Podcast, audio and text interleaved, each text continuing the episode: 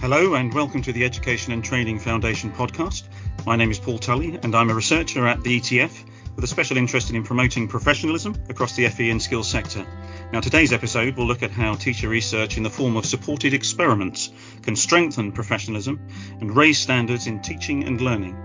Now, I'm delighted to be joined by the highly esteemed training expert, Joanne Miles, who's been a prominent fixture in professional development circles in the sector for some time now. Hello, Joanne. Hello, Paul. Lovely to be with you.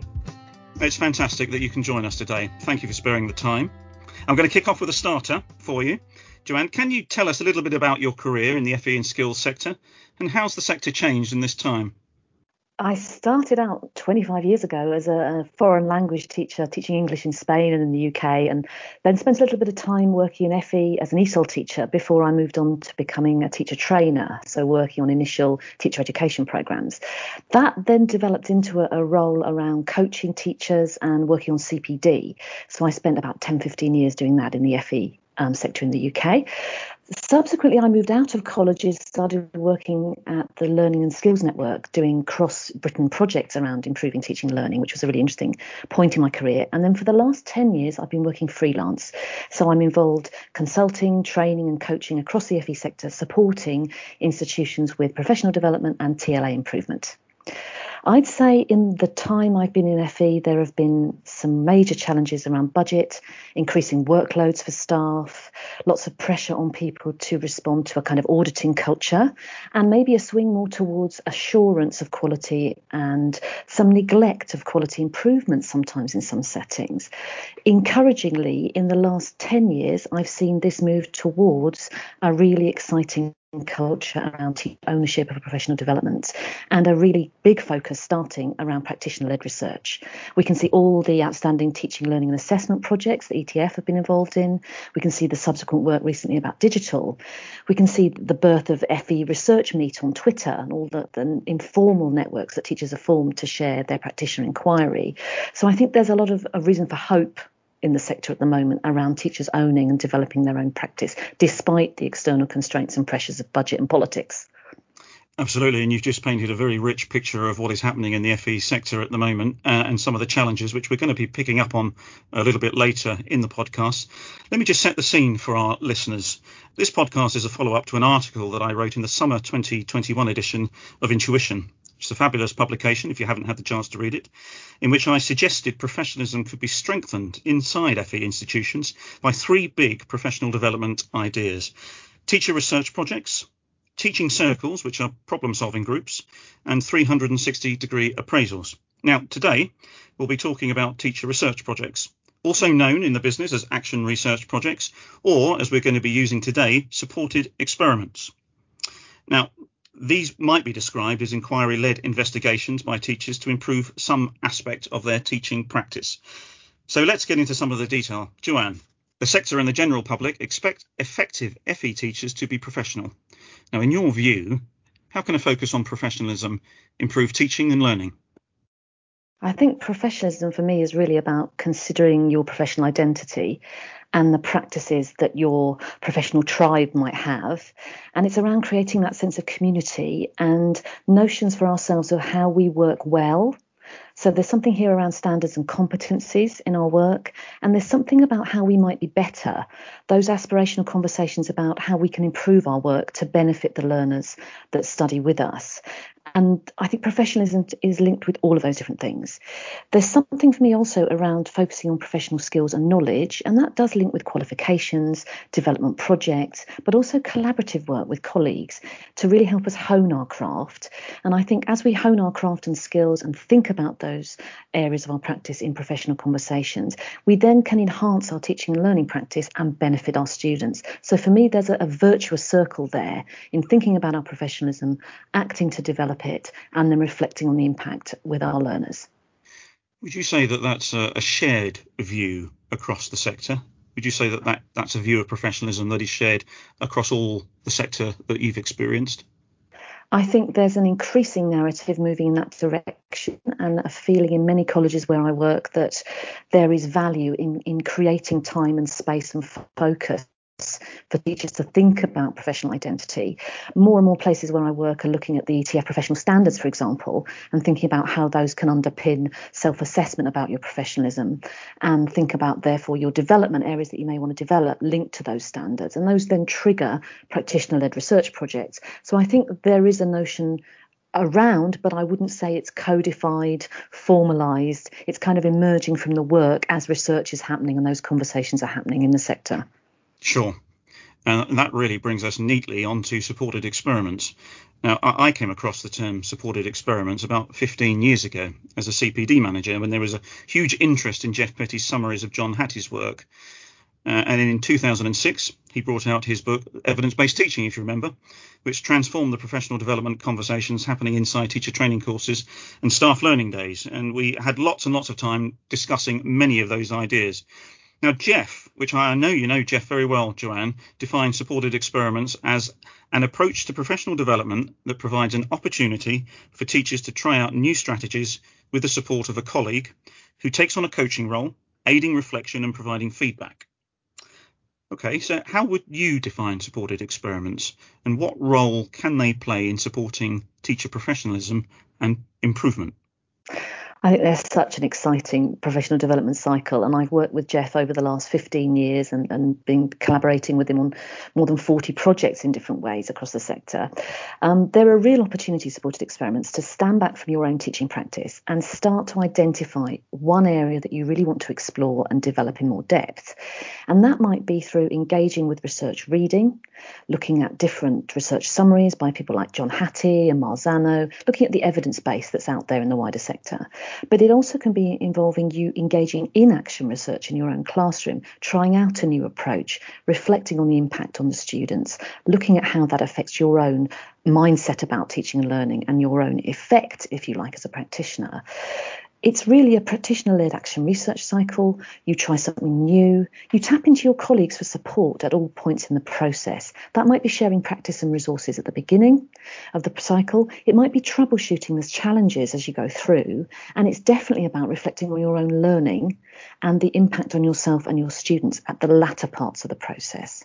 It's a really generous, reflective, collaborative cycle for growing our own practice with colleague support. Lots of useful stages in the cycle I think we should draw attention to, and these really help with maintaining our own focus and the momentum of the work in a college or a school. The first stage is around exploring your own context with the students, and that involves looking at your present practice and the pedagogy that you have in place in your work, but also the wider research world as well. This is all about situated practice owned by teachers. So starting to area, look at the areas of focus, really grounded in your own context. The second stage involves planning experimentation, what you're going to explore, how you're going to do it, how's that going to fit into your teaching week, into your planning process, into your resources and materials. There's a notion here of deliberate practice, which we know from Ericsson, about really trying something with rigor over time, using trial and error to learn about this as we explore it. The third stage can be quite an extensive stage, taking quite some time, where you coach in the strategies. You have collaborative conversations with a partner or with a teaching team or through an online forum to really think about the work that you're doing with the students and to explore the glitches, solve the challenges, and move that planning forward. Stage four and five are the bigger level dissemination. So, stage four is about sharing, celebrating what you've done. This may involve an event, a showcase, a learning fair, posters, prizes, depending what your culture is like. And the final stage is the embedding practice, where we look at the experiments that we've done and we put into schemes of work, into online resource banks, into protocols and CPD programs, the things that we think have value to take forward. So, one of the benefits for me here is the richness of that cycle and the fact that that's really plan, do, reflect which we know from lots of other learning cycles that we use in teacher education. So it's a really rich and interesting model to use that sustains that professional inquiry, I think.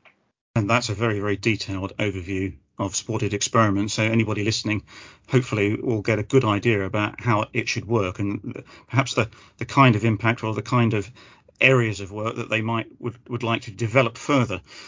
However, how long has it been around for in the FE sector?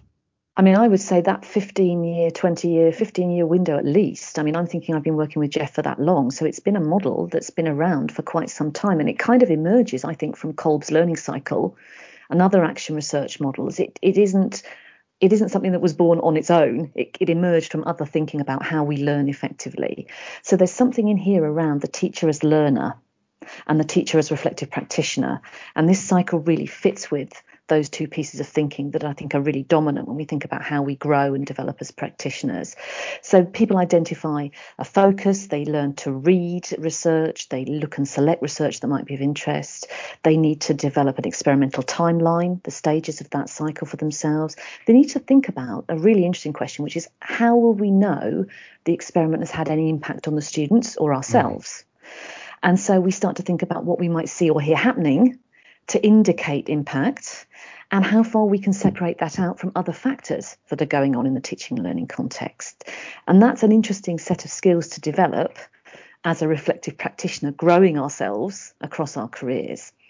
The cycle also really helps people with persistence, and we can see from experimental practice that we need to try things again and again to get good at them and to really see if they're going to have benefits for ourselves and the students.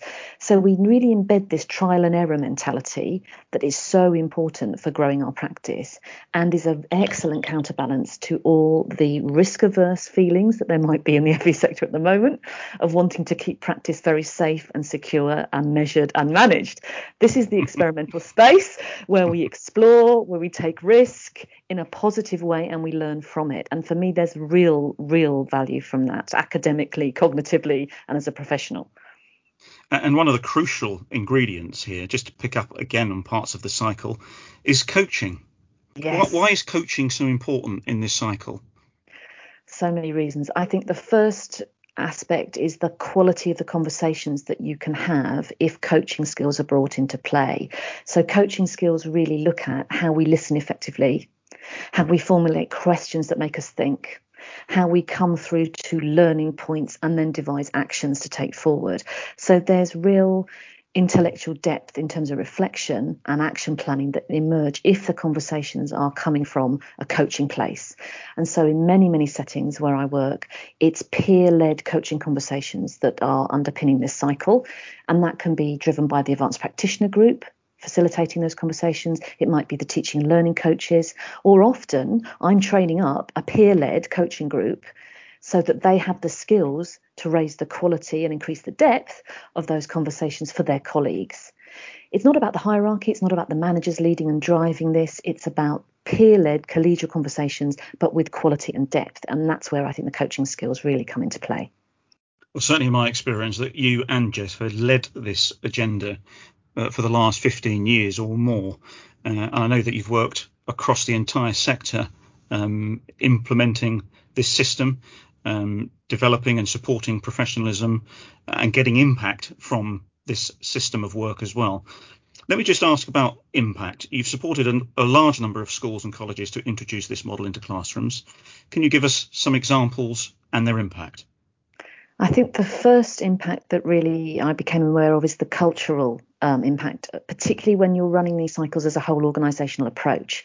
Because in many settings, they realise that the vehicle of an experimental cycle could be used to really encourage teachers across the whole college or school to think about their practice, to explore new ideas, to share more widely, to be less stuck in their own silo, if you like. Um, so there's definitely a cultural impact. People talk about wider experimentation in TLA, more sharing going on. People talk also about a more open approach to classroom visits emerging from this cycle, less cliques in departments, people sharing materials more openly, more generously. And lots of people talk about the college feeling like a different place to work, that the excitement of conversations together, the lack of closedness in terms of our development work makes it feel like a really different place to work. And there's a knock on implication there for impacts on staff satisfaction, which is what we see when we start to look at staff satisfaction surveys in these settings where collaborative developmental practice is really well embedded. Something here about the buzz. People talk a lot about the buzz and the energy of it, the excitement of exploring something new, getting yourself maybe out of a rut that you can be in. Particularly experienced staff say to me, This actually made me rethink areas of my practice. It challenged my thinking. it made me try new things, and that was exciting and a bit risky and felt like thin ice sometimes, but I really grew from it. So there's a reconnection there back to professional values that I think is really exciting too. We've obviously got tangible improvements that people talk about classroom level.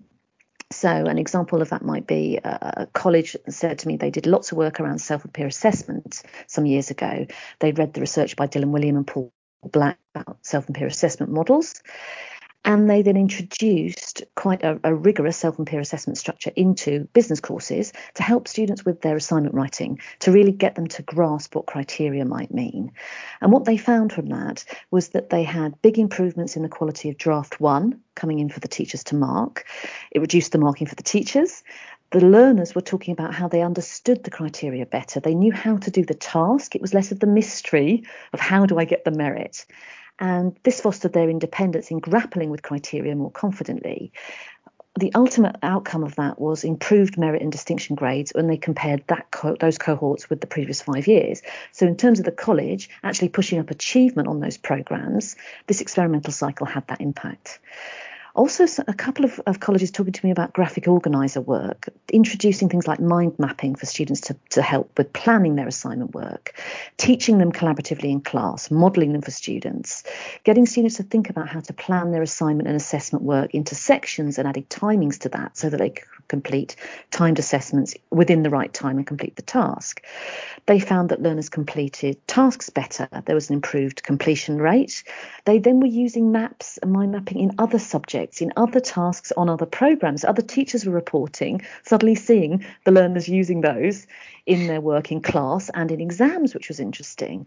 Learners then said, We've actually realised we have a personal organising tool that we can use for study, but also for planning work. And when we go into work and we're involved in projects and things in the workplace, we will have that skill.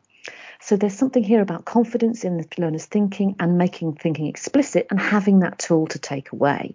So really interesting to me that we see a real range of impacts from this kind of work. Some of them are big cultural, some of them are staff feeling and emotional feeling about professionalism, but lots of them are actually right down at the gritty chalk face of how it affects the practice for the students and ultimately their achievement. I mean, wow. I mean, that, that's an extraordinary range of ideas uh, that clearly people have been embedded into, that have been developing and, and working towards with a range of different impacts there, which includes student outcomes. If I was a senior manager, yes. I would be interested. Of course. that would be a key metric for me. And what you're saying is that supported experiments has shown demonstrable impact in, in that particular area. Absolutely, definitely the case. But I think what's important for leaders to consider is that there are bigger benefits that are about the dynamics in your organization, the emotional state, the morale of your staff, about this collaborative practice together, the ways teachers are supporting each other's thinking in those conversations, that actually is incredibly important for being an organization that can continue to improve even under the pressures that we're dealing with.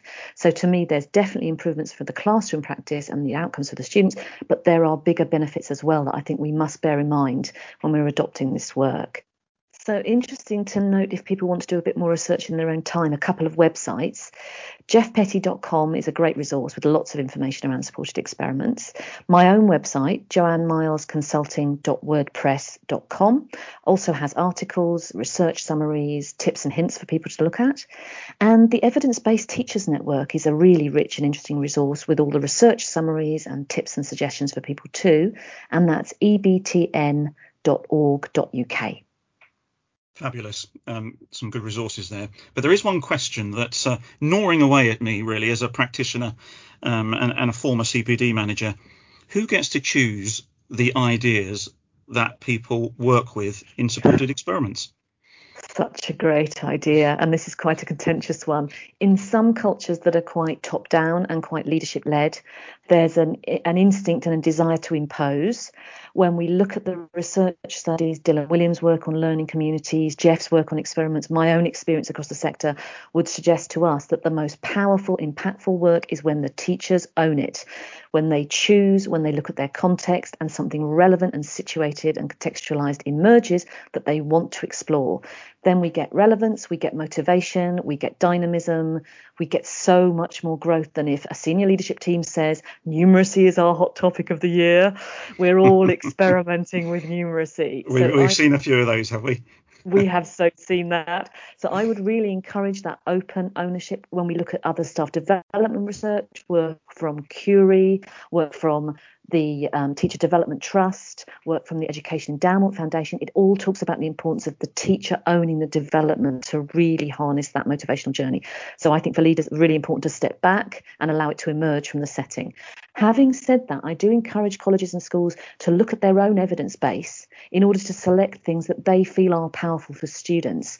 So people are often looking at their own data data uh, you know around assignments assessments course and qualification data punctuality and attendance their own observation reports in their own departments their own self-evaluation reports their SARS their course evaluation data from students their CERs as a really interesting rich source of helping them select something that could be powerful for learning. But I think the ultimate decision has to sit with the practitioner and the team so it's a time to step back for the leaders and certainly, I think one of the core learning points, I think, from what you've been telling us, um, is that supported experiments can support uh, an elevation of, of, the professional culture in ways which um, empower, uh, develop collegiality, um, develop ownership, uh, and also stimulate innovate, innovation and creativity. I think that's what we've been suggesting here.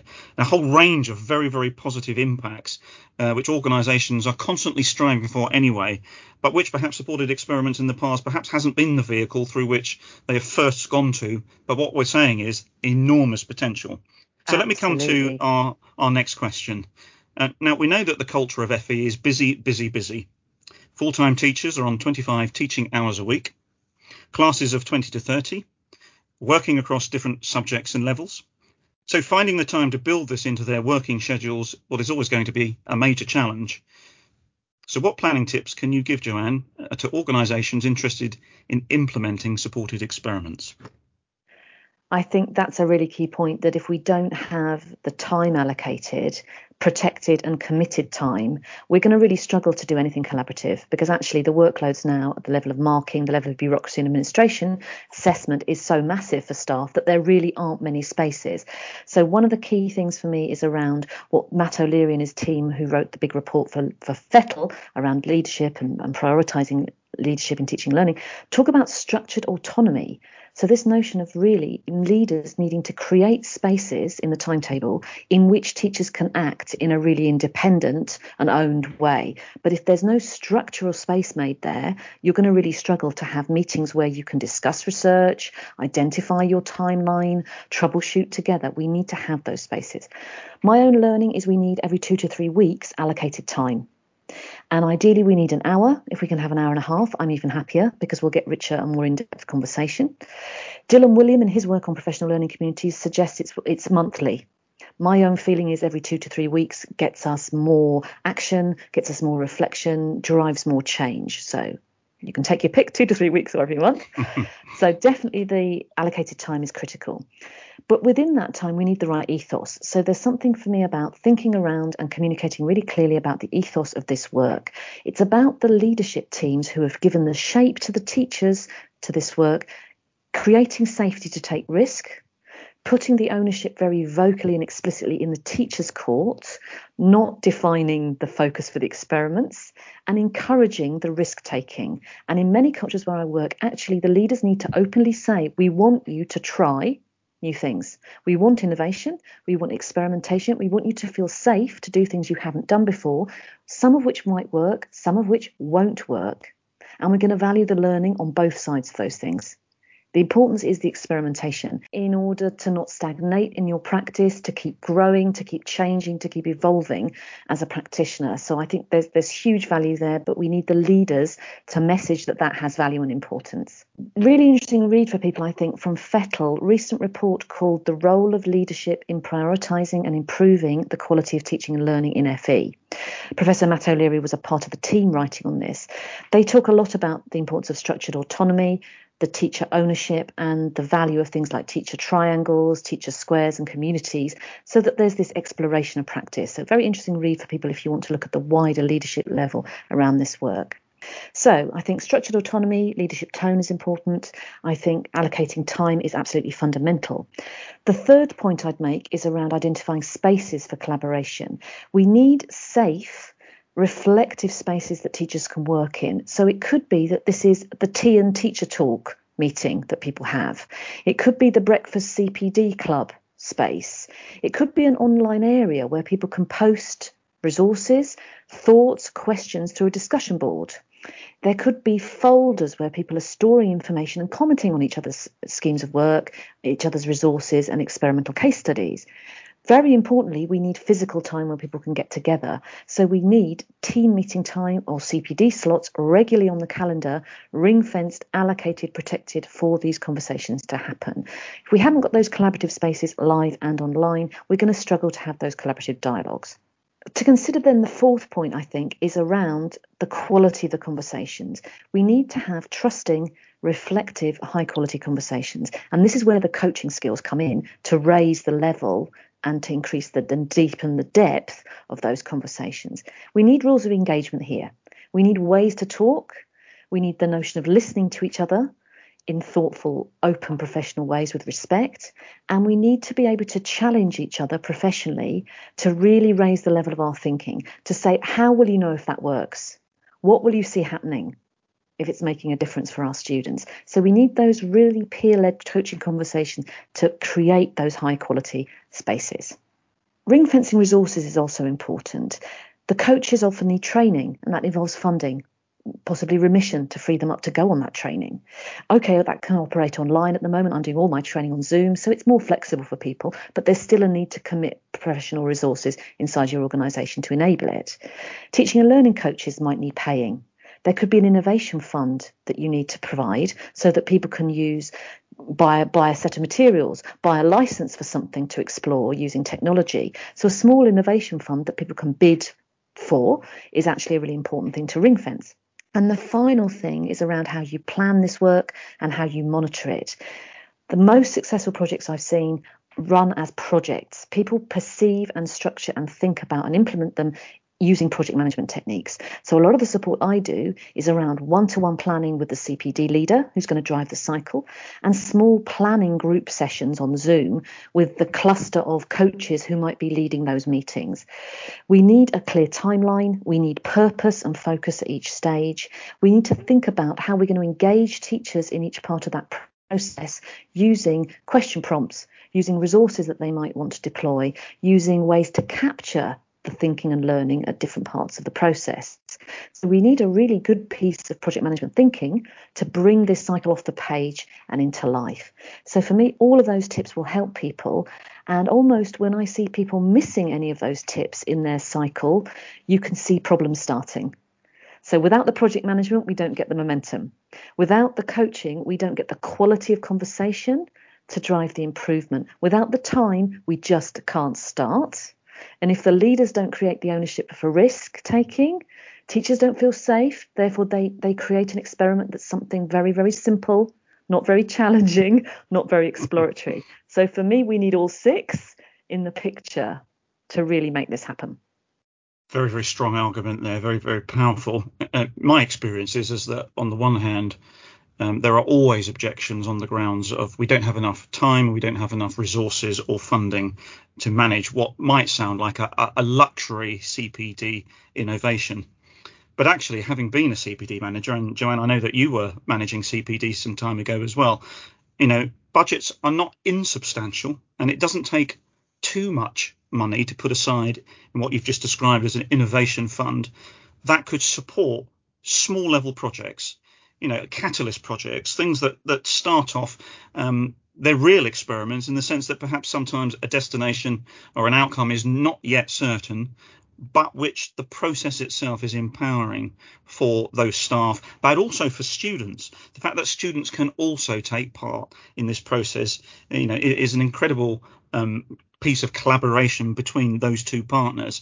And it really is a kind of a, a learner as partnership type initiative, isn't it? Is a supported experiment, very much working alongside um, uh, students in that regard. Absolutely. I mean, I've noticed in lots of settings the feedback is that, that teachers are gathering feedback from students much more frequently during these experimental cycles. And it's actually a dialogue about what are we learning together and how are we learning. And that's being fostered by the fact that we're in this experimental cycle. And I totally agree with you with the point about making the time and that in fact it's about prioritizing where you put your resources. Many, many colleges have funds of money that they're using for certain things that actually don't have impact. Sending people on expensive short courses that mm. don't feed back into the organization, taking people out to the day to an expensive event, whereas they could spend that money on releasing peer coaches to spend time to work with a whole team of people on a cycle. I think there's something here about deciding whether you're going to incentivize your, your teaching and learning coaches with remission, with an, with an incentive honorarium payment, or whether it's some vouchers at the end of the year and a drinks event. I think there are many ways to cut it, but that actually, if you prioritize the budget to shift the culture, you can get much bigger impact from the fund that you've got.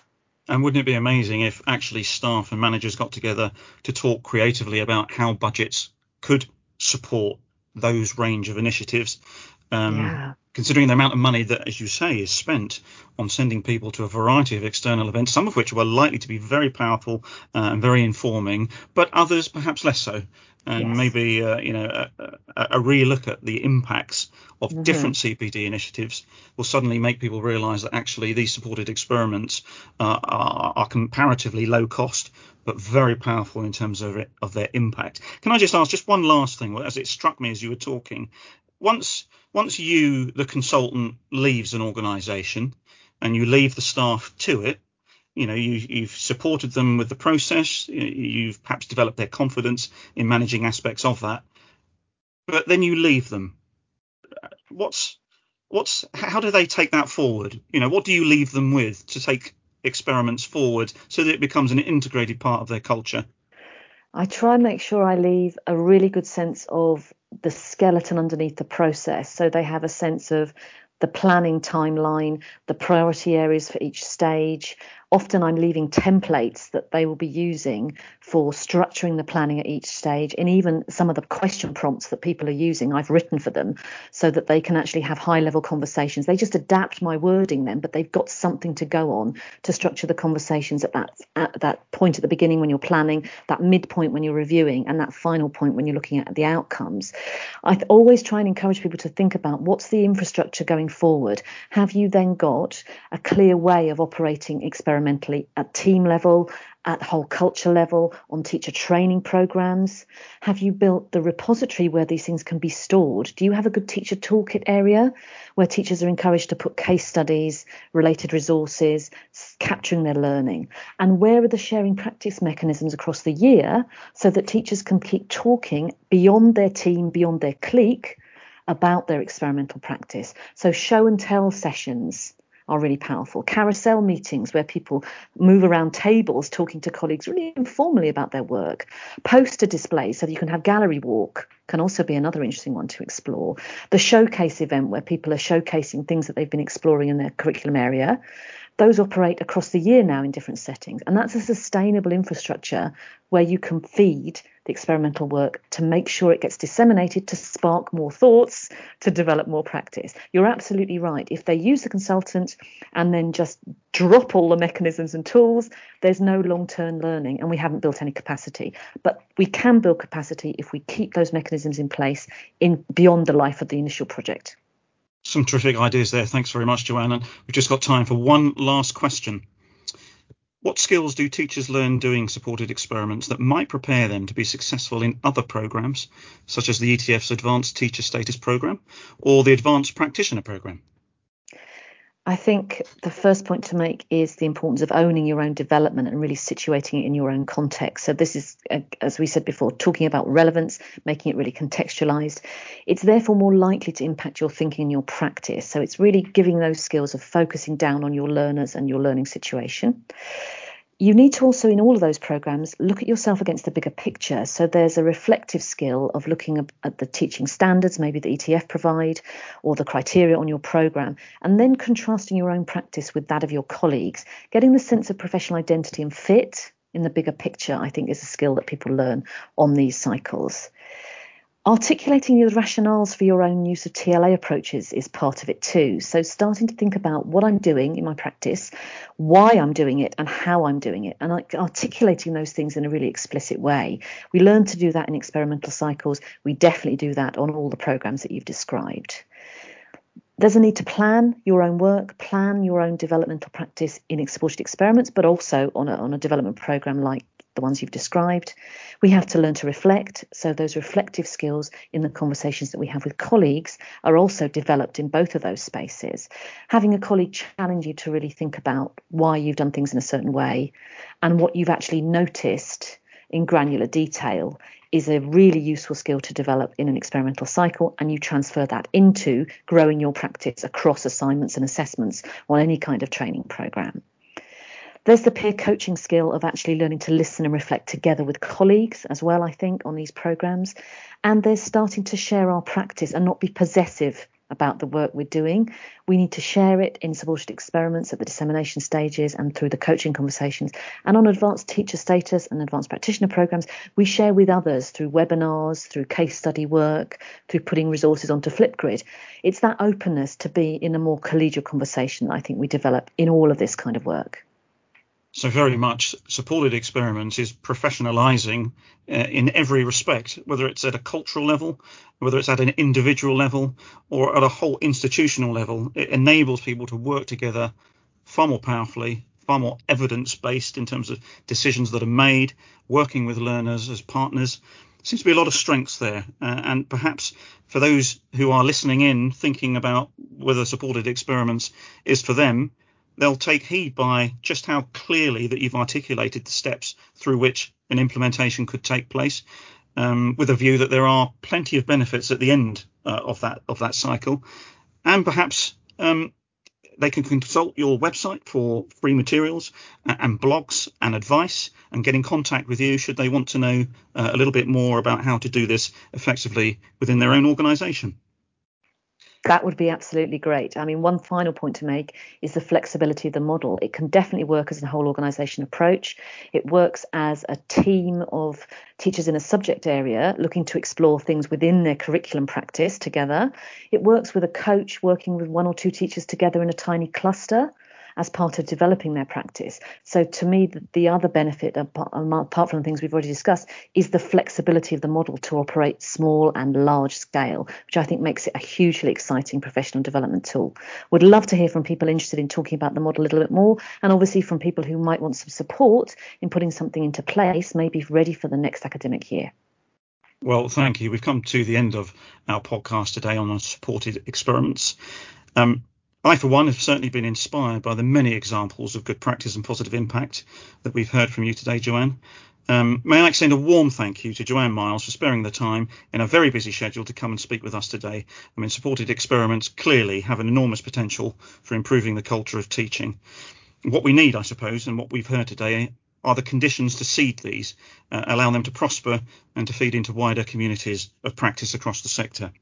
Now, if you'd like further information on supported experiments, please email me, Paul Tully, at paul.tully at etfoundation.co.uk, or to contact Joanne Miles, as, as Joanne has uh, read out earlier. Joanne's website can be found at joannemilesconsulting.wordpress.com, where there are lots and lots of materials and lots of advice that you can get, as well as opportunities to discuss your projects with Joanne herself.